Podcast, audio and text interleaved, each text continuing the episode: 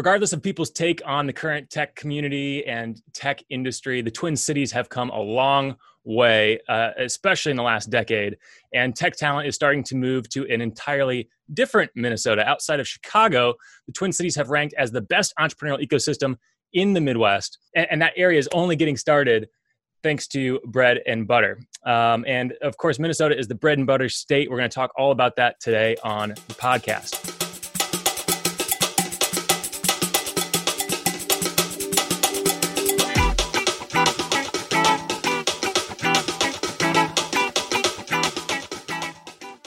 Welcome to the Powder Keg Podcast, the show that plugs you into the massive opportunities in startups and tech hubs beyond Silicon Valley that are exploding with potential.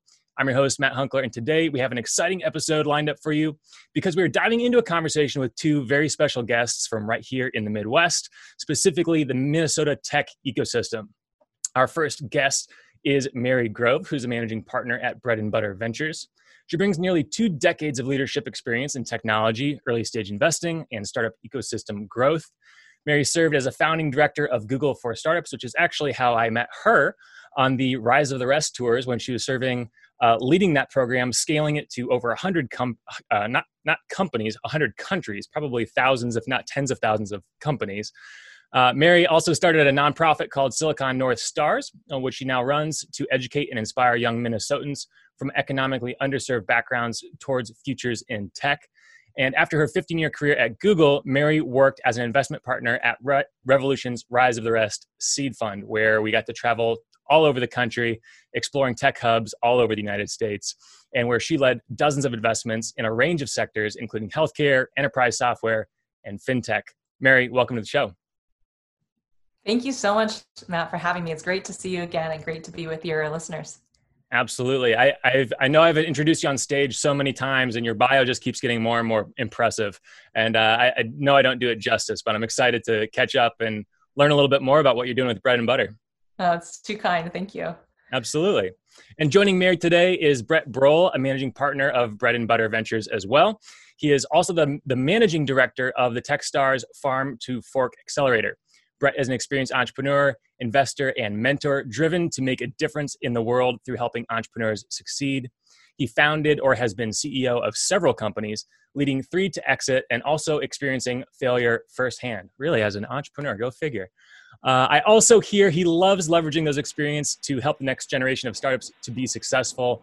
I've had so many friends of the show tell me I need to talk to Brett and get Brett on the show uh, with Mary. So, Brett, thanks so much for being here. Uh, thanks for having me. I should have had you do my uh, uh, my my background first, so it didn't look so bad next to Mary's. Oh, I, I didn't even get to do it justice. I uh, I had to pick only the highlights, and I know we're going to get into a lot of the background here today on the show. So I'm, I can I'm give you like five more good bullets throughout this conversation at least. oh, I love it. I love it. I'm going to ask each of you some dirt on the other. So uh, obviously, we, we want we want the some interesting highlights that are some of the best ofs, and then some interesting quirks too, if if you've got them throughout the show. So um, we'll stay tuned. I, I heard uh, for those watching the video version of this podcast, there might be some slam dunks at some point with the uh, Fisher Price basketball hoop behind Brett there in the background. We'll see if we get there. We'll see. We'll see how this goes. I, am on the edge of my seat, um, so I, I'm. I think we should dive right in, and I would love to hear just a little bit of the backstory of how you two joined forces. I mean, you're both forces of nature in the tech world, um, helping entrepreneurs, helping these tech ecosystems grow and scale, particularly in the Twin Cities and Minnesota area. Um, but how did this come to be, and how did you kind of team up at Bread and Butter? Mary, do you mind maybe kicking off your your experience of how that all came to be? Absolutely. So my experience has been, you know, amazing over the last couple years. It's been a big transformative change, moving from almost two decades in the Bay Area, making that move from Silicon Valley back to the Midwest. Uh, my husband's from Minnesota. I was born in Iowa, actually, and have we have a just a huge family footprint here and it was a very very cool opportunity to be a part of the, the innovation economy that's happening right here on the ground here in the midwest in the region. And also to raise our young family here. I have you know three and a half year old twins and this is just an amazing place to build to build a family i think to build a business to build a venture firm. And so brett and i we actually met for the first time four years ago. And you spoke earlier about silicon north stars my nonprofit that my husband and i run together. We started that group back in 2013 and it was all about building a bridge between Minnesota, a place we had roots, and Silicon Valley, a place we lived at the time, to connect youth from economically underserved backgrounds towards futures in technology. And we were running the program while living in the Bay Area, but needed a Minnesota on the ground component. And Brett was one of the first people to raise his hand and get involved actively as a mentor and a coach and really taught our kids about about startup life, about venture capital, and has been an active volunteer in our program ever since 2016. So that's actually how we first met, what brought us together. But landing on the ground here in 2018, you know, in the VC community, we were a pretty tight knit, close group because it's not a it's not a huge group of, of uh, investors yet in the community, which is growing. But we've just started collaborating very organically on a number of efforts from our Minnesota quarterly investors meetups to guest lecturing together. I have also been a program uh, mentor in every one of Brett's Techstars farm to fork programs and met every company that's come through his his uh, his programs there, which has been super fun. And so as I came to this inflection point, you know, I had a, a great experience with two years at Rise the Rest and getting to see and learn more about what's happening outside the coasts. I decided that the time was right for me to really make a commitment to go all in and deep on the ecosystem I now call home on Minnesota. And also going back to my global roots of looking at um, opportunities and investments globally, really, but bringing it back to that Minnesota, Minnesota home base. And so that's from my perspective, the story of, you know, how did this make sense and how did it come together? It's just been such a, such a natural and organic partnership from day one. I, I couldn't be more excited about the road ahead. What would you say is one of Brett's superpowers? He's got a tremendous number of them. The first one is probably the fact that he himself, you know, is an entrepreneur through and through, an entrepreneur at heart, and brings that perspective, the empathy, but also the the tactical learnings. And and so he's extremely founder first, which is a fundamental principle of our firm, right? Is how how do we treat entrepreneurs who we're, we're fortunate have selected us to be a part of their journey, and that's just a value that he embodies on every level. I love that. That's that's cool. Uh, founder first is a good way to be. Very uh, very Brad Feld. I thought you were going to say Brad Pitt. Could be Brad Pitt too. Very Brad Pitt. It is uh, actually so. Foundry Group actually invested in one of my startups that I ran as an entrepreneur, and um, a lot of the and I, I really respected and enjoyed having them on the cap table and the way they treated me, even though I was a very small, um, very very small portion of um, their investment and overall uh, in the overall grand scheme of things. Um, I learned a lot actually from that experience. I don't even know if they realized that, but I did. That's so cool. I, I think those kinds of experiences are interesting to watch, right? Those like DNA imprints and kind of how they go in, in different directions. Um, back before Powder Keg, you know, Verge was the community that kind of became Powder Keg, and Mike Asem from M25, who we were just talking about, uh, was on the guest of the show recently, ran uh, Verge West Lafayette, and Katie Burge, who's now on the M25 team, ran, ran Verge Bloomington. And it's like now our paths are crossing again in new and beautiful ways. And it's I, I love how interconnected and interwoven this whole tech between the coast community is getting. Yeah, it's awesome. Um, I totally agree. It's and and what M25 and um, the team up there is doing is phenomenal for it and really helping a lot of that connectivity. So, and if you if you haven't had a chance to read any of um, the articles that Mike has written, I would strongly encourage all of your listeners to check out what um, the articles that Mike's written because they're phenomenal. He's a phenomenal writer. Oh yeah, subscribe to the Substack while you're at it. I um I would love to hear a little bit more about your story, Brett, because I, I, know you're, or at least I think you're not originally from the Midwest either, right? Didn't you come from the East Coast? Yeah, I'm from. I grew up in South Florida. Um, Mary and I are two um, southern, uh, sunny states um, uh, natives, more you know, at least where we grew up, and we have decided to move to the coldest place in the United States, uh, what, or what at least feels like the coldest place in the United States during the winters. Um, and so uh, but yeah, I grew up in Florida and have moved further north my entire life. So, um, uh, and ended up in Minnesota in 2009. I was an entrepreneur. I, um, I followed, actually followed my wife up here. So my wife and I were at business school and I was um, running my own company and even with my own company. And we weren't married at the time, but she got a job with General Mills. And so General Mills brought us out here. I just had one co-founder um, at the time and I could kind of go anywhere. I had a distributed workforce. Uh, it was just the two of us. Um, and so I could go anywhere. And, uh, and we ended up in Minnesota. And um, you know, when, I think when we got here, we thought it was going to be a you know two or three year stop, and you know here we are, 11 years later. Our kids have been born in Minnesota. Um, and I it, I don't think we're going anywhere. I, it's a really hard thing to imagine us leaving uh, leaving the state now. I uh, I love that story because I'm sure you've seen a lot in the last decade plus in terms of the growth of the ecosystem. Um, but also, I, I feel like it's mm-hmm. so common for so many in the middle of the country to end up in a tech ecosystem because they followed their spouse to that ecosystem. I, I, we've got new people every day coming into the powder keg community saying, "Hey, my husband is going to be working at Lilly, or my wife is going to be working at Cummins, and I work in tech. Are there tech companies in Indianapolis?" it's like, yeah, there's there's a lot. I would say 11 years ago, I don't know if they, uh, when we landed here, I was like, "Where's where are the other startups?" frankly, right? That was um, that was it was a really hard thing to find in Minnesota um, in 2009. Um, at least my experience, it was a really hard thing to find to find a community and find the other startups here. Uh, for for those that are in kind of more emerging tech ecosystems, um, do you have any advice for people who are looking to plug in and new to an area and, and saying, "Hey, I I just landed here. I need to find a tech company to work for, or I need to find investors for my startup." Uh, where do you start?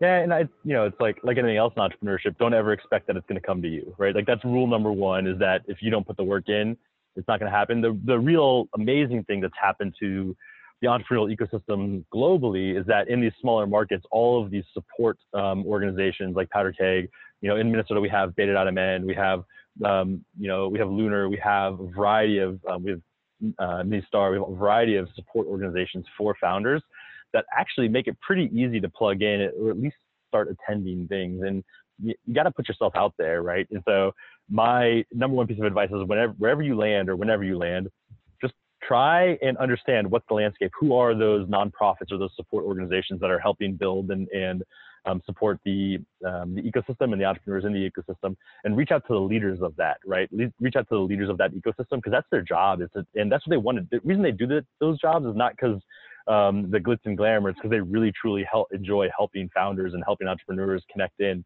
Um, so reach out to those people and just say, hey, this is what we do.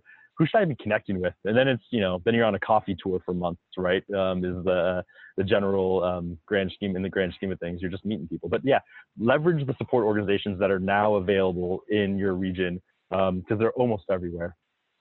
Well, and you, you mentioned things like uh, showing up to events and uh, going on coffee tours, and, and, obviously that that world has shifted a little bit, at least for the time being. Uh, recording this here in uh, almost September of 2020, so we're almost six months in. I, no, we're we are six months, uh, almost six months into uh, pandemic life here.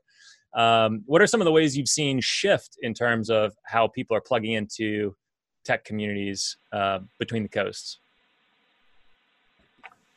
I think it's a unique opportunity, and I've been I've been excited both as a participant and observing as well. You know, I think, and I've spent because I've spent most of my career on the coast. Actually, I've, I've still been in close touch with a lot of colleagues and former colleagues there, and I think the interest could not be higher in looking at ecosystems and and companies potential investments outside of the coast, and that's I think been the trend trending toward that for a while. But now, you know, Zoom has sort of democratized uh, access, if you will, in a way that that it never has before. The expectations are 100% level from a we're, we're not traveling, we're doing everything virtually.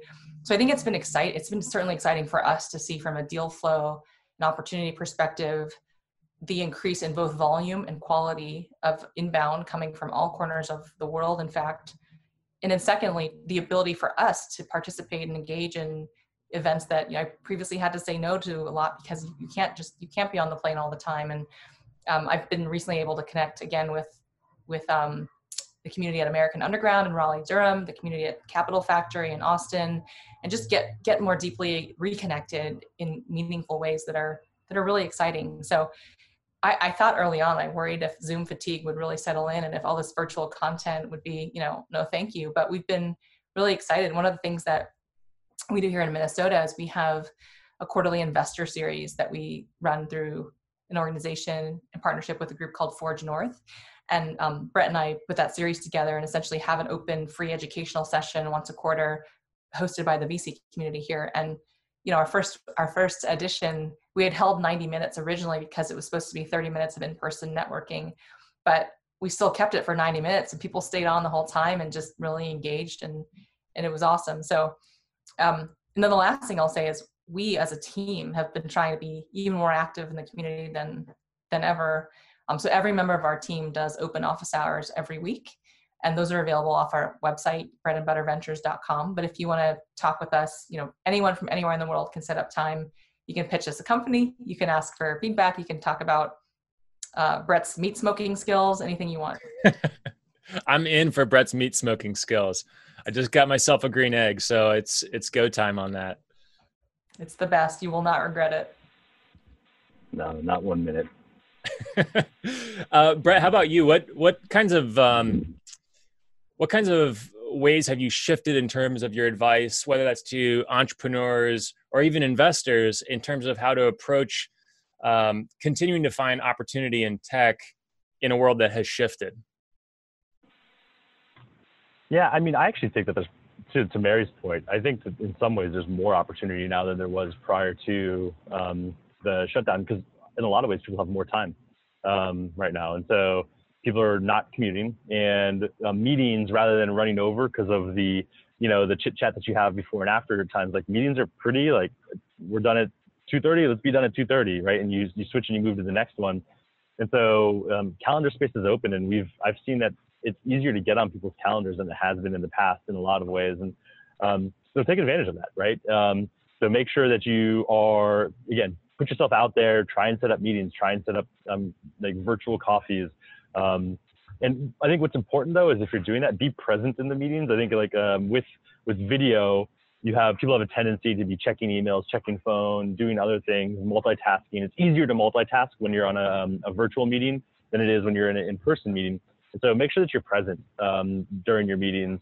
Um, and, and, you know, beyond video, if you're pitching an investor, one of my biggest pet peeves is if I show up on video and the startup isn't on video, right? It's like, I, you know, I can't meet you in person right now. The best I can do is see you on a video and get to know you on a video. So please, like, show up for it, right? Um, it sends a signal. Um, and you know, there's other some other best practices out there as well around video meetings and video pitches. But um, I guess be present and again, like leverage the fact that people are at home and willing to do videos. And you can also stack more like you yourself like rather it, usually as the founder you're the one that's got to drive everywhere to go meet people and see people right? You're the one that's putting yourself out there.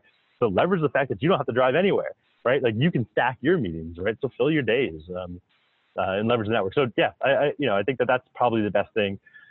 You know there are so many um, uh, different virtual um, events going on right now too. So I, I'd say be careful picking and choosing the right ones for you and the ones that you want to attend because um, there is a lot of content, virtual content out there right now. So make sure it's worthwhile and it's worth your time. It's really something that you're interested in doing. I, I really like that advice, and um, I couldn't agree with with both of you more. It really does seem like, of course, there was already a trend of focus on tech between the coasts. You know, these growing, scaling companies, growing scaling tech ecosystems, growing scaling funds. Uh, it's it kind of feels like we le- leapt forward five years in like five months of where that trend line was pre-COVID. Um, and I, I, do I do feel like there is some I hate you I, opportunity is almost like not a good word to use because uh, you know obviously there are enormous downsides to a pandemic and all things being equal i would much prefer there not be a pandemic. But um, you know it, it i think it's in entrepreneurial dna to kind of say hey things have shifted. Where is the opportunity now to create value for others to help people? And it's it's cool to hear both of you thinking that way seeing that opportunity. Um, all right next question. Brett what is one of mary's superpowers yeah, and one of the downsides is having loud things happening while you're on a podcast outside. Um, so I apologize for the neighbor that is currently mowing their yard. Um, uh, uh, unexpected. Um, Mary, I think uh, my favorite Mary's superpower right now is connectivity. Man, she can get to anyone and knows so many people and is really good at not just it's not random connectivity. It's right right person, right fit, right connection. Um, and it's just really impressive to see the um, the way that she can connect to people, like regardless if it's like, you know, just in the want and desire to actually do that too. Of like, even if there's no benefit to Mary or bread and butter to anyone, it's just you should talk to you, and then and consistently everybody she meets, she's able to do that and make a really meaningful connection with some um, between two people that will benefit both of those individuals. And I think that's a really really impressive superpower Has that always been a strength of yours, Mary, or were there kind of some uh, secrets that you learned along the way um, that that helped you kind of be a better connector, but also um, learn from others in doing so? Well, first of all, thank you for the compliment. I, I definitely, I'm super, I'm, I'm super uh, energized by meeting people. I'm a people person, which has actually been very hard in the time of the pandemic because that's how I derive my own energy. But I just believe in in genuine genuine interactions and relationships over the course of a long time add up. And it's it's always good to approach it as how, how can i be helpful to you to everyone you're meeting if possible? And you know later in the future i may need, need to ask something of you or or would you meet this company? Would you mentor this person? Would you help me personally in some way? And i you know life has life is is a this virtuous cycle. And so i've always believed in treating people the way you want to be treated for sure but also you know and that goes when entrepreneurs pitch us as well. If it's not a fit for our fund for whatever reason whether it's stage or sector or we have a competitive investment the, we always try really hard. The answer is no but can i help you? And we, when we do that we'll try to make an intro or two and we genuinely will follow up and, and do that. But i've just been um, very blessed in my career to work with and for specifically a small number of people who just really taught me that that mentality of pay it forward and always be helping and can you can you always pull up another seat to the table? If i have an opportunity to have access to something really unique can i can i plus one you know someone else in there? And from a young from early in my career i got opportunities that i had absolutely no qualifications and right to do. And i always have um, tried to pay it forward in a small way whenever i can. And so but it, but it is really genuine authentic um, relationships. And, I, and that goes back to it's been relatively easy in the context of bread and butter because people are really fascinated by what's happening. And if I say we have this awesome company based in Minnesota or X city, you need to meet them, large Silicon Valley firm. Um, you know, it, it, genuinely is mutually beneficial. It's not just a, a calling in a favor. Tell me more about bread and butter. Where does the name come from, and uh, what does that mean to you? Putting it on the the fund that you're both running. We're really excited about uh, all aspects of the name. So bread and butter as an origin story, you know, bread and butter, as you alluded to earlier, it's one of the many nicknames for the great state of Minnesota, the bread and butter state. We got that moniker in the World Fair of 1902 when people, you know, came from around the world and they admired Minnesota's excellence in dairy products and flour products, uh, flour mills. But more broadly, you know, we believe that our our whole fund thesis is about investing in the backbone sectors of the modern economy moving forward, which are to us the bread and butter sectors, which are ag tech, you know, food and ag tech, how we how we feed ourselves, health tech, how we care for one another, and enterprise software, how we work with one another. And I think those will stand the test of time, but particularly in a in a world where we are hopefully soon emerging from COVID-19, it'll never be, you know, we'll never afford to underinvest in those sectors. And so that's bread and butter for us. But in addition, there's a lot of fun I, plays on that and and swag. I like the dad jokes. I like the yeah, I like the dad joke side of it the best. That's why I like it because um, you can make a lot of really good puns and fun dad jokes. Like, what's your burn? What's your bread and butter? Um, you know, uh, things like that. There's a, there's a whole lot of plays on on it right there, and so that's I think that's impressive. Have you started riffing on that at all? Like going into toast or types of breads or certain flavored butters? When we went through our uh, logo design process when we were making our logo for the fund, we did have a variety of like pieces of toast that we were thinking about including in the bread and butter logo um, and things like that. We are also thinking about incorporating the name into, um, you know, if, if, we invest in a company or sending them a package or things like that. Like, you know, that could be a fun, a fun little play on the name too, like sending them some nice uh, artisan bread and butter. it's happening. It's it's on the roadmap, guys. I like it. Actually, when we have when we have team meetings, all we have is bread and butter. We're not allowed to have anything else. It's like a team rule. I like it. It's very startup. It's you know what's what's our team lunch? Bread and butter. What's our team breakfast? Bread and butter. The good news is there's also a brand of wine named bread and butter, so you can actually have wine with it all. We can have wine and bread and butter, so we can have like the third piece as well. That's dangerous. It's pretty good too. It's pretty good. It's it's a Napa Valley wine. Oh, nice. All right, I'm gonna have to check that out. I mean, I'm pretty much just working on startups and drinking wine here in Indianapolis. So, uh, I think uh, I think my fiance would be pretty happy uh, to see a new new uh, brand that we haven't already been cracking into over the pandemic. Um, talk to me a little bit about the culture at Bread and Butter. Um, what makes you all tick? Um, what's it like working there? And uh, is that similar to what you would say the culture of Minnesota Tech is, or uh, are you on your are you your own unique and beautiful snowflake, which I know there's a lot of in Minnesota in the winter months? I think that we are our own unique, beautiful snowflake. Um, I would say that the I think the cool part about our team and about what we do is it's a, it is a very di- we're a very diverse team, right? There's three of us. It's myself, Mary, and Steph Rich is our third um, third member of our team. Um, we have very very different backgrounds. Um, Steph is a um, Minnesotan native, um, so we all come from like different parts of the country, very different backgrounds. Um, very different perspectives on things, uh, and I, and that's fun for us. We all um, really respect and enjoy each other's opinions, and really respect and enjoy each other's you know outlooks on things. I mean, but we all come from the same place, right? It's it is very you know we want to be supportive, we want to be helpful to each other, to the founders, to the community, and so we have like our same like core um, you know ethos is, is similar, but we we approach it in slightly different ways, and from uh, which is built on the backgrounds that we come from, and so um, I think that's really, uh, really what makes us us in a lot of ways, um, and it's really enjoyable uh, to me, anyways. I think we all enjoy truly working together. Anything you'd like to add to that, Mary, on the bread and butter culture? I love, I love waking up and tackling this mission every day with with these two partners in crime specifically. And you know, I, I think it's we have such a shared alignment and mission and goals. And we did when we set out to work together, the three of us, we sat down on the front end, went through a values exercise, and we literally had, I think it was 98% overlap out the gate. And the other ones were all things that both the others agreed with. It's just hadn't been prioritized in our top, you know, five or whatnot. And so that is really, really cool. Um, but I think the other thing that I'm proud of, and you know, Brett touched on this a little bit, is we want to lean very far forward to transform the landscape of venture capital today on every level with respect to who's included and that that closed network driven business that we're in. And the diversity of our team it leads to better decision making but it also leads to better deal flow.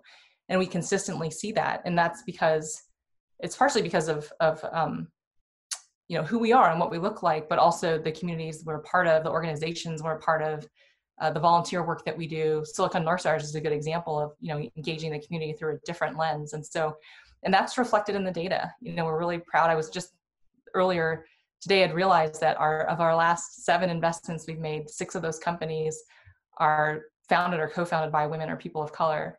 And that's, you know, it's exciting to see how team diversity is reflecting reflected now in our in our investing. That's really cool. Is uh is culture important at the startup stage? If so, why? It's the most important thing, um, I think, or it's uh, I mean, when we invest, or when I, have always said when I invest, it's like team, team, team, product, market, right? Is uh, so 60% of the stage we invest is all about the team. Um, and if you don't have a good culture amongst your team, one of the team is one of the four things I look. Uh, culture is one of the four things I look for in team.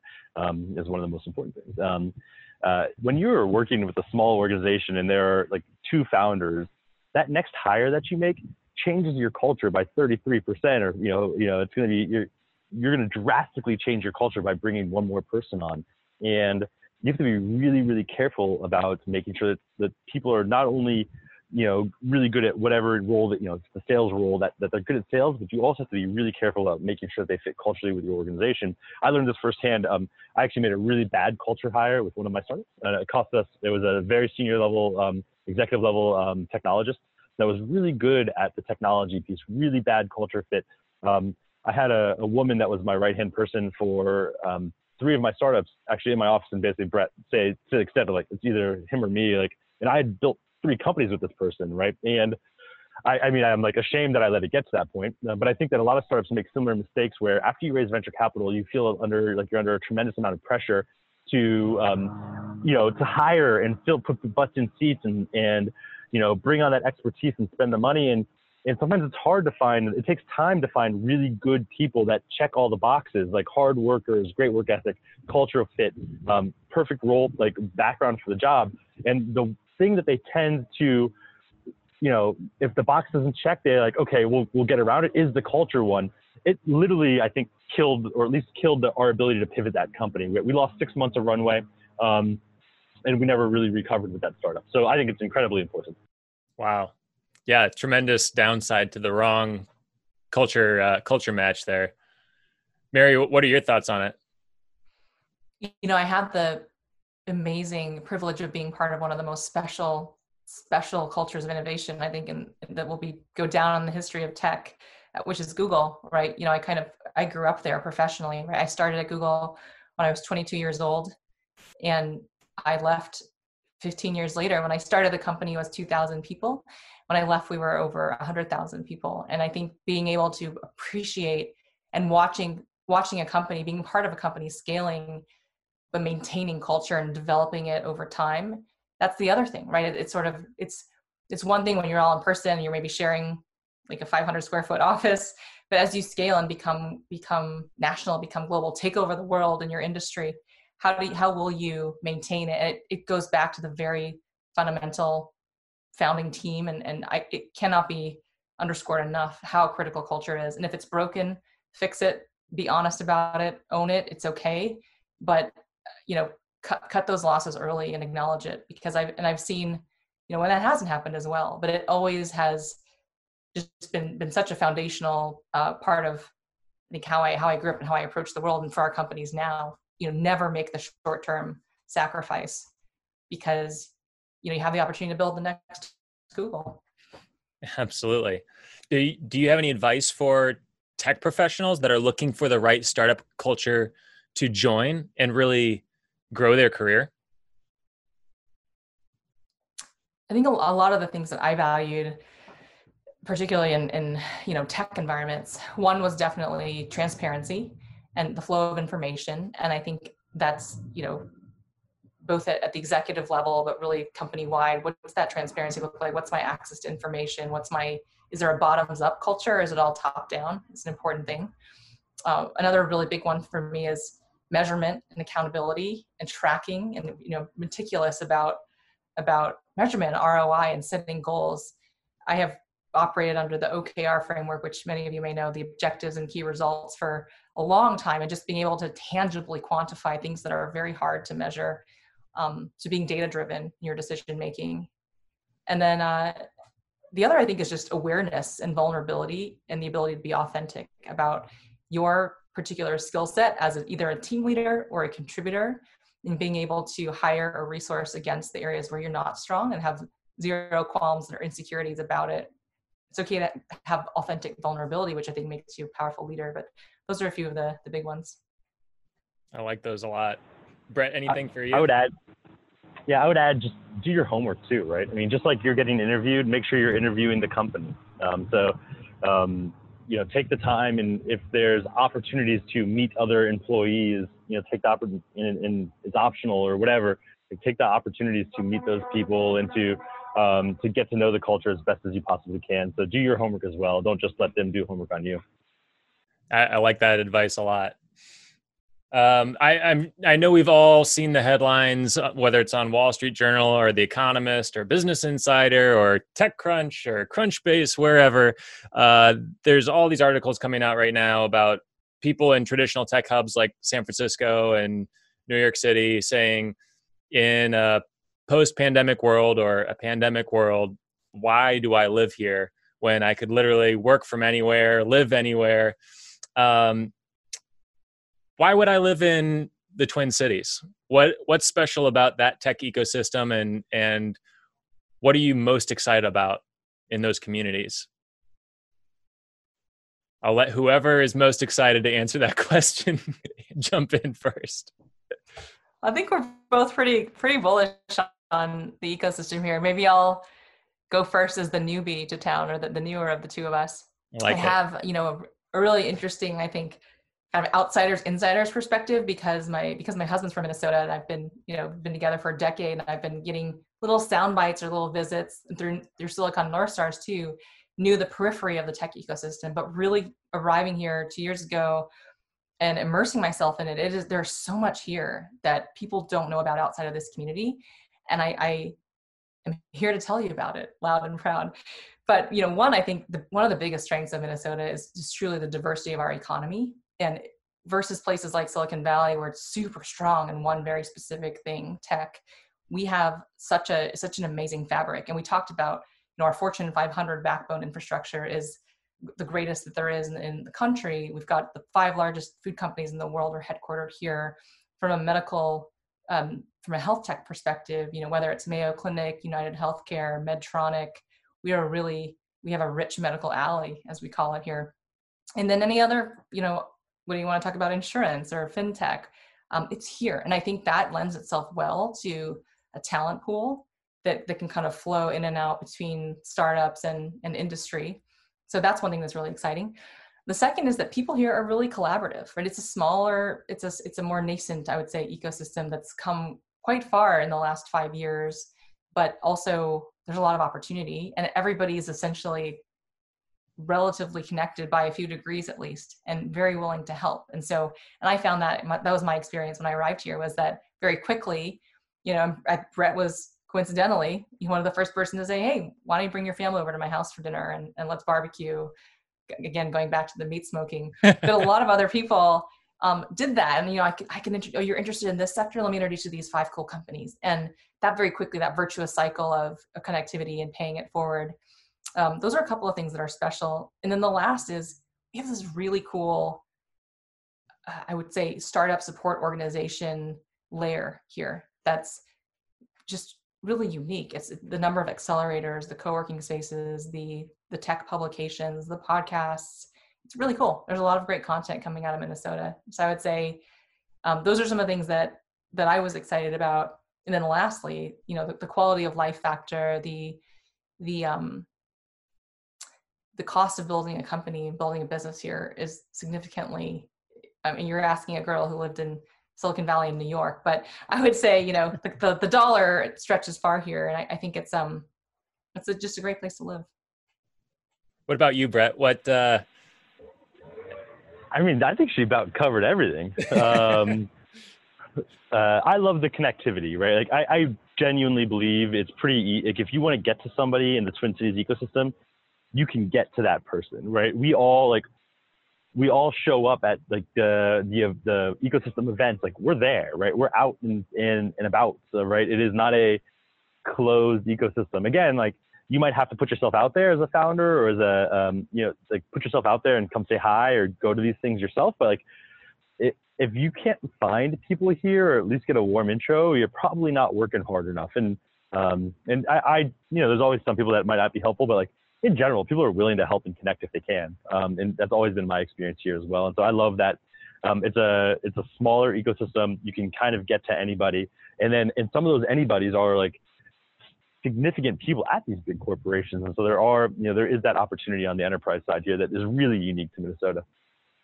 Yeah, that, I mean, big brands there, right? Uh, big retailers, big uh, dairy presence, big ag tech presence um, there's a lot uh, there's a lot of exciting things going on there and i'm excited to uh, get the powder keg community more plugged in to what's going on up there. One of our um, national partners um, or sponsors is uh, cla based out of uh, minneapolis and they've been a tremendous ally for us you know plugging into many other tech communities around the country serving a lot of those um, you know secondary uh, tech hubs which I and I don't really like that term, and I don't like flyover tech hubs, and and I don't really like uh, the you know a lot of the other monikers that go with the middle of the country. But you, you get what I'm saying. There, there is um, there's just a lot kind of coming out of Minneapolis and the Twin Cities, and it seems like it's more and more becoming an epicenter uh, of exactly what you're talking about those those bread and butter industries, which is really cool. You know, and I don't, yeah. I'm not a big fan of those terms either, those those monikers, but I also don't mind them because I like being the underdog. It's like I do too. Let, let us let us prove it to you. Just just keep your eye on this space. I like it. I like that energy. Well, thank you both so much for being on the show today. Um, is there anything else you want to add before we sign off? Just that you know we're we're we're just excited to be reconnecting with the Powder Keg community, and we'd love to meet you. We'd love to you check out our office hours, and we're also you know we actively invest um, all over the country. We can invest globally as well. But we, we talked about our big three sectors: the food and ag tech, health tech, enterprise software. We also can invest generally outside of those areas as well. So if you're a great company, you know, we'd love to hear from you and uh, yeah, look forward to, to staying in touch. Yeah, Mary and Brett, uh, I know you've invested in and with many, uh, many past guests of the Powder Keg podcast and many friends of Powder mm-hmm. Keg. Um, and I'm so glad we could have you on the show. Um, I'm sure it won't be the last time. And I'm sure there'll be lots of other ways we can collaborate on future Unvalley conferences and uh, uh, podcasts and everything as the tech ecosystem between the coasts keep getting better connected. Thanks a lot. Thanks for what you're doing, yeah. Matt. Absolutely. Thanks for having us. Well, that's it for today's show. Thank you so much for listening. Also, huge thanks for my guests, Mary Grove and Brett Brohl. Be sure to reach out to Mary and Brett at Bread and Butter VC. For links to their social profiles and all the other people, companies, and resources that were mentioned in this episode, head on over to powderkeg.com and check out the show notes. Uh, go ahead and give us a subscribe while you're there. Um, as you probably know, we've just hit episode 150 of the podcast, um, 100,000 plus downloads. We're going to be taking a temporary vacation from the podcast and get ready for season two. Uh, I know season one was very, very long with 150 episodes, but uh, we've been getting some great feedback. Of course, the Spark, our weekly newsletter, has just taken off. Our online community on Slack is blowing up in all the right, good ways. Um, so, season two of the Powder Keg podcast is going to take a lot of what we're learning from these emerging tech hubs, more tech hubs in the community now. So, stay tuned for season two and the release date there. And please go ahead and, and give us feedback at powderkeg.com slash survey. And if you're looking to hear more interesting stories, conversations, and opportunities, uh, to connect directly with top tier founders, leaders, and innovators, go ahead and subscribe to us on iTunes at powderkeg.com slash iTunes. You'll be the first to know when we release the new season. Thanks to everyone who's already left us a review. That helps us reach more people. And we will catch you next time in season two. There might be some in between episodes uh, of the Powder Keg podcast. Thanks, everyone.